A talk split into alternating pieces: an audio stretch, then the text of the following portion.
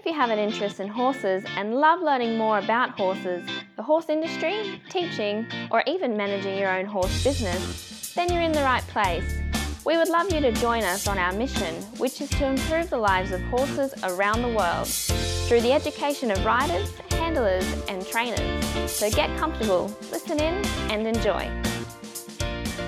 If you have the same vision as International Horse College, which is to have a world where people safely appreciate, respect, and enjoy their horses, and the horses appreciate, respect, and enjoy their people, then have a look at their website, internationalhorsecollege.com, registered training organisation 31352 today. Our regular guest is Peter Huntington. Now, if you haven't heard of Peter before, you need to go back and listen to a couple of his earlier chats, especially I think the first one's good because that gives you a bit of background, but the second one as well was just the 10 rules of feeding when they were just really good basic rules that come back. So now we're going on to do some specialist tips, and I think we've got 10 feeding considerations for horses with gastrointestinal disorders today. How are you today, Peter? Great, thanks. Um, Great. Yeah, that's really good. Good, good. Is that right, Peter? We're going to do the feeding considerations for horses with gastrointestinal disorders? Well, I'm probably trying to prevent gastrointestinal disorders might be a better yes, topic there. Yes, probably is, yes. Tell us a little bit about the background in that. Well, the horse's gastrointestinal system's quite a bit different to that of humans or other animals. Um, and so the sort of some of the feeding feeds we use and the feeding practices and feeding management needs to be different because of that. So we've got a, um, the horse has a, a small stomach.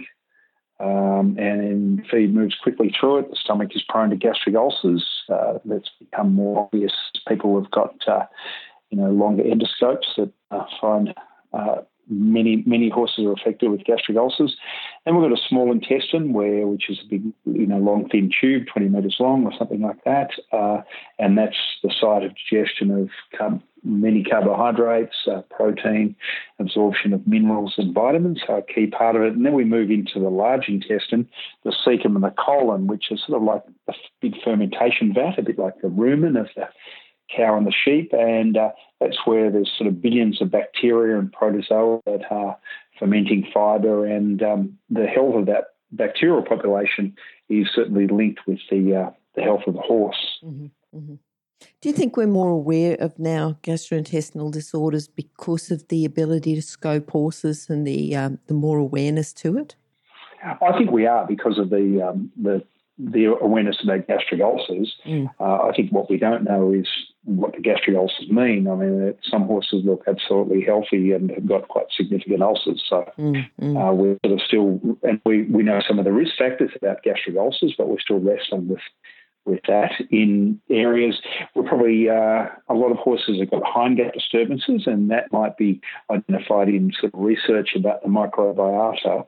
And people who are, are aware of the links of that with human health would be aware that um, you know, we can have the same sort of thing in horses, but we're still a long way from knowing all we need to know about, about that area of the gut. But, you know, people do recognise, obviously, colic is one of the big, um, you know, the big things that they want to uh, have a, a, low risk of and a low incidence of. And if you've got the horses that are prone to colic, then it's, uh, it's a big issue. So, yep, um, yep. yeah, Okay, well, we get on to the first point you've got, and you've sort of given us a good overview, but understanding the horse's gastrointestinal system. Yeah, well, I think I've sort of, you know, probably us, just yep. just just covered that in mm-hmm. terms of understanding anatomy, physiology. Uh, I mean, it's probably, you know, the, the full scope of that is beyond the scope of this podcast. So some of the people who want to know more about it might have to go to a veterinary lecture or something, yeah. Yeah, veterinary lecture or yeah. could do some reading on our okay. Equinews website. There's uh, good articles there about the some of the uh, the setup of the gastrointestinal system. But mm-hmm. if you look at you know moving you know feeding principles for optimal gut health um, would be uh, things like um, uh, don't change feeds too rapidly. So uh, horses are, unlike humans, they're creatures of habit in terms of what they eat. So their bacterial population becomes accustomed to that. Um, and if you change them, then that's sort of upsetting the bacterial population. Uh, small meals, particularly with concentrates, um, giving them enough fibre. The, the, gastro, the gastrointestinal tract particularly the large intestine, needs fibre, has a need for fibre, and they're going to get that fibre from uh, pasture, from hay, from chaff, uh, maybe from super fibres, and, and, perhaps from the concentrate feed, but making sure that they've got uh, enough forage in their diet to supply the fibre. Yep. Uh, that's an important part of it. Um, others are um, related to meal size of concentrates. Um, so keeping meal sizes down, keeping the starch content down. Um, things like the processing, uh, if you're using grains, uh, making sure that they're adequately processed. And uh, the heat processing, oats don't need processing, but barley and corn uh, do. Lupins need processing for horses to chew them, um, but um, effectively. But uh, yeah, having adequate amount of processing if if the uh, the ingredient needs processing. They're some of the important uh, feeding principles, mm, I think, mm. uh, for optimal gut health. And uh, also looking at the uh, the sort of group dynamics if you're feeding horses in groups, making sure that um, you know one horse isn't gutsing everything, so uh, yep. and and the other horse getting left out. Perfect. All right. So that was number two, the feeding principles for optimum gut health. Number three now is a common problem. Or number one is colic, and we, you know, we often talk about colic right through, you know, sort of pony club exams. We start talking about colic and what the problem it is. It really is a big problem with horses. So, can you talk about that? A, little bit. Um, you know, colic is one of the bigger killers of, of horses, and uh, if uh, you know horses need to go to surgery, then that's very expensive, uh, and it, it's one of the um, yeah one of the, the, the things that you're aware of.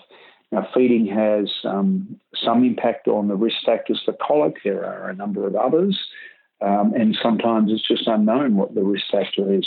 Uh, but um, you know, some horses go through their life without colic and some horses are more prone to colic and seem to get it more more often, and some sort of uh, management systems uh, are more likely to have colic than, than not.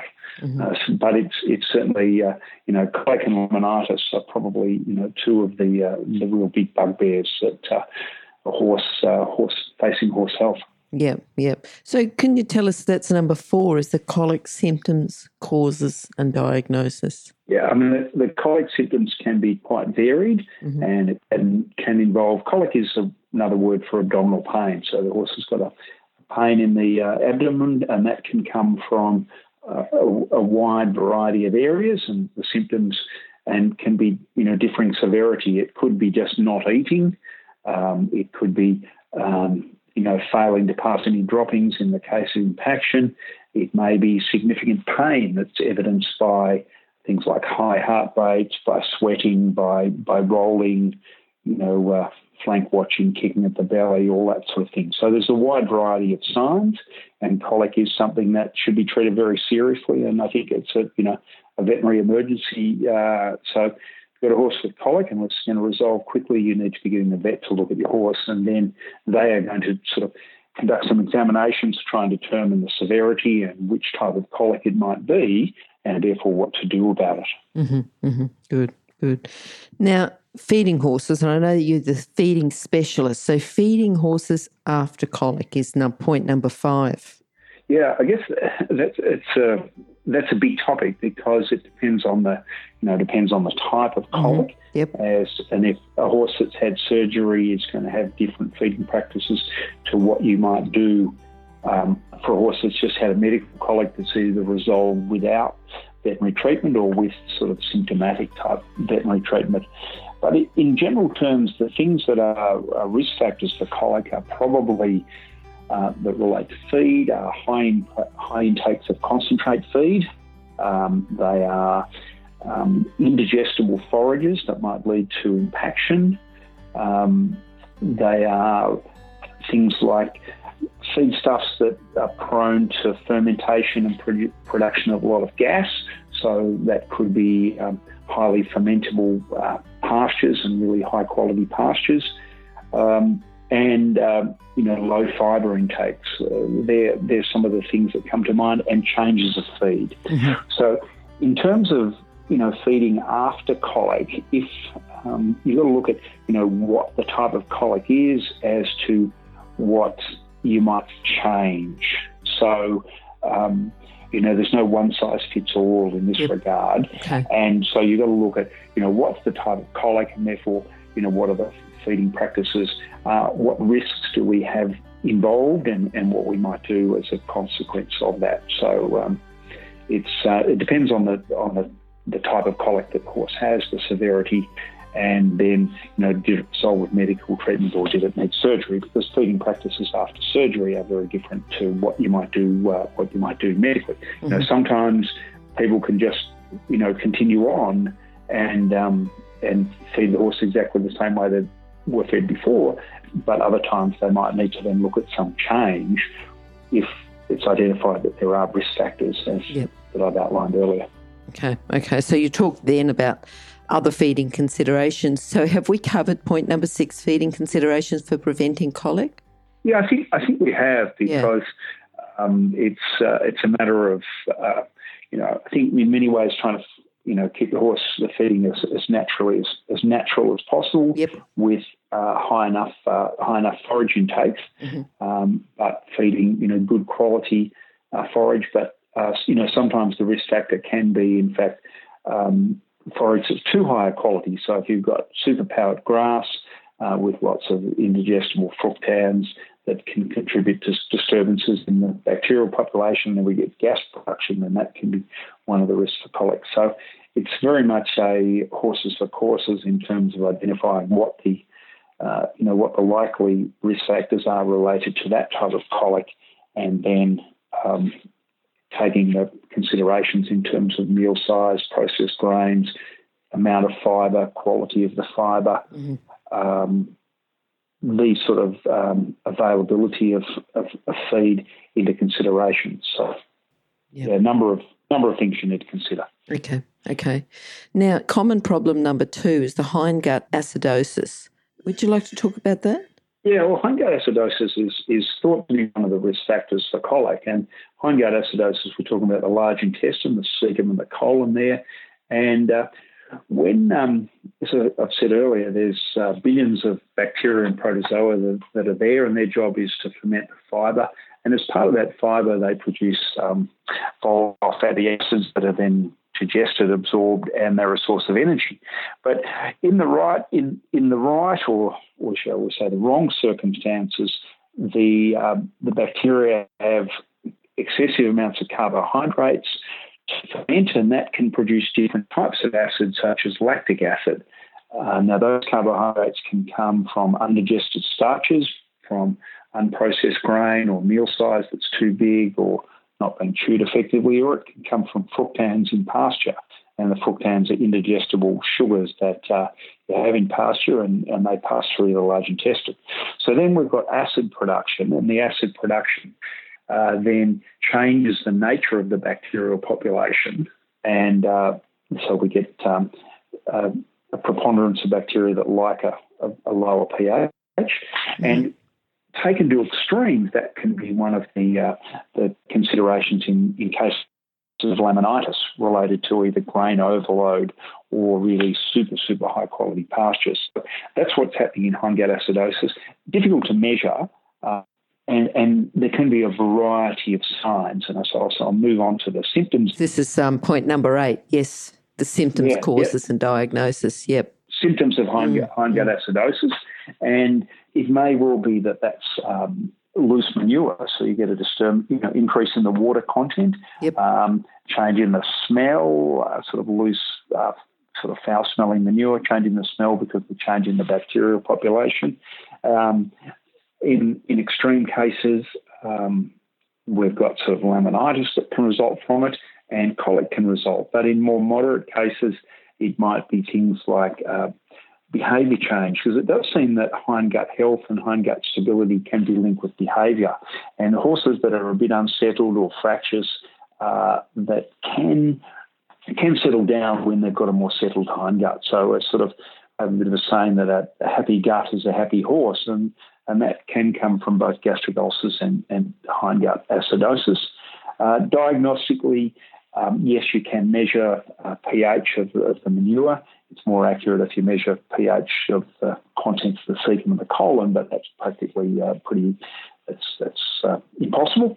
Uh, so um, uh, you can measure that pH, and that can give you a bit of a guide as to what's going on. You know, it's meant to be close to seven, um, uh, which is neutral, but um, in some circumstances is getting down. Uh, and when it gets below six, we're starting to see some sort of damage. The other thing I didn't mention is that when you get chronic sort of hindgut disturbances and acidosis, the um, you know that can change the bacterial population and, and just reduce the efficiency of digestion, uh, so that the horse uh, needs more feed to maintain its body condition because the hindgut digestive processes are uh, are not as efficient, mm-hmm. and uh, so that's uh, one of the other considerations there. Yep, yep, yep. Well, we're talking about feeding. So, number nine is feeding horses with hindgut acidosis. So, if you can go into a bit more depth there about um, about the feeding. Yeah, the, the preventative practices. So, what we're looking at there is, uh, you know, minimising, um, max, giving the horse enough uh, fibre. Yep. Or uh, so the fibre, and that's uh, you know we talk about minimum amounts of forage that the horse might need. Is the uh, desirable be one and a half percent of body weight um, and absolute minimum is 1% of body weight. So that's giving them enough enough fibre there and having the fibre in front of them. The second is minimising the amount of undigested carbohydrate that gets to the large intestine. Now that may re- relate to uh, the amount of starch in the feed, the processing of the of the source of the starch, the processing of the grains. Um, it's you know one of the reasons why we don't feed wheat to horses because it's very high starch and unless it's processed, it's not very well digested. So we're sort of minimising the amount of um, starch that gets there, or minimising the amount of sugar that gets there. And we, uh, if we've got horses on high quality pastures, particularly sunny days, then the fructan levels rise during the day, and this is not digested, so it's in the small intestine, so it goes in and is fermented to produce acidosis. So, in certain horses, you've just got to say, okay, we can't expose uh, the horse to, um, uh, you know, we need to reduce the exposure of the horse to that uh, high quality pasture and that fructans. Um, and there are also some other considerations you can have in sort of hindgut buffers. So uh, we have a product, Ectoral, which is an encapsulated uh, sodium bicarbonate, and that's designed to get through the normal digestive process in the stomach and the small intestine and to be available uh, in the large intestine to buffer the acid and keep the pH up. And quite nice data showing that occurs, uh, and therefore that will have an influence on the lactic acid content, which is the contributor to, to, to the uh, hindgut acidosis. Mm-hmm. So there's a number of factors in there.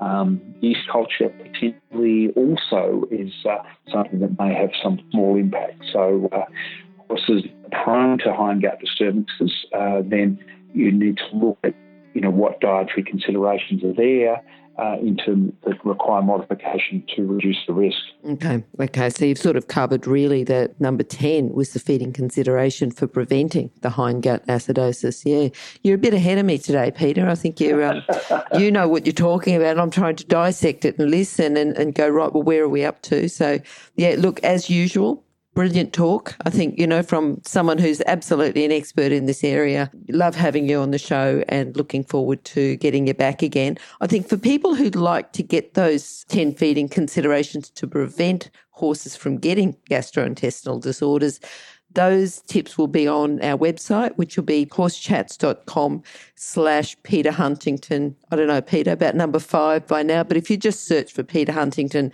you'll find his page and you'll find the summary of those 10 points uh, contact details. If you can talk about your contact details. And also, too, earlier on, you talked about Equinews for people who would like to get a bit more information about that, understanding the horse's gastrointestinal system. So, if you can talk about where they can get Equinews and also your contact details, please. Sure, sure. Equinews.com is the website, or they can get our main website, ker.com, and go to the library section of that. Um, and you can find a there'll be hundreds of articles about uh, gastrointestinal health and some of the disorders associated with it, and certainly some of the things around, you know, more specifics, more detail than we can put in this particular um, particular uh, podcast. Yep. Uh, so uh, equinews.com or ker.com. And as far as contacting us, if they have got a horse that's prone to called prone to hindgut um, disturbances and want some advice on how to identify the risk factors or manage those risk factors, then uh, either uh, 1 800 772 198 or by emailing advice at ker.com. And uh, we'll uh, try and help people um, you know, look after uh, the, the gastrointestinal health of their horse better and uh, have, a, have a happier, healthier horse. Perfect. So thanks, Peter. Thanks for coming on today and looking forward to catching up with you again. Great, Janice. Thanks very much. Okay. Bye. If you've enjoyed this chat, then please comment, rate, and subscribe. If you'd like any changes or recommendations for guests, then please contact us through horsechats.com. And while you're online, have a look at the government accredited courses at internationalhorsecollege.com. Registered Training Organisation 31352.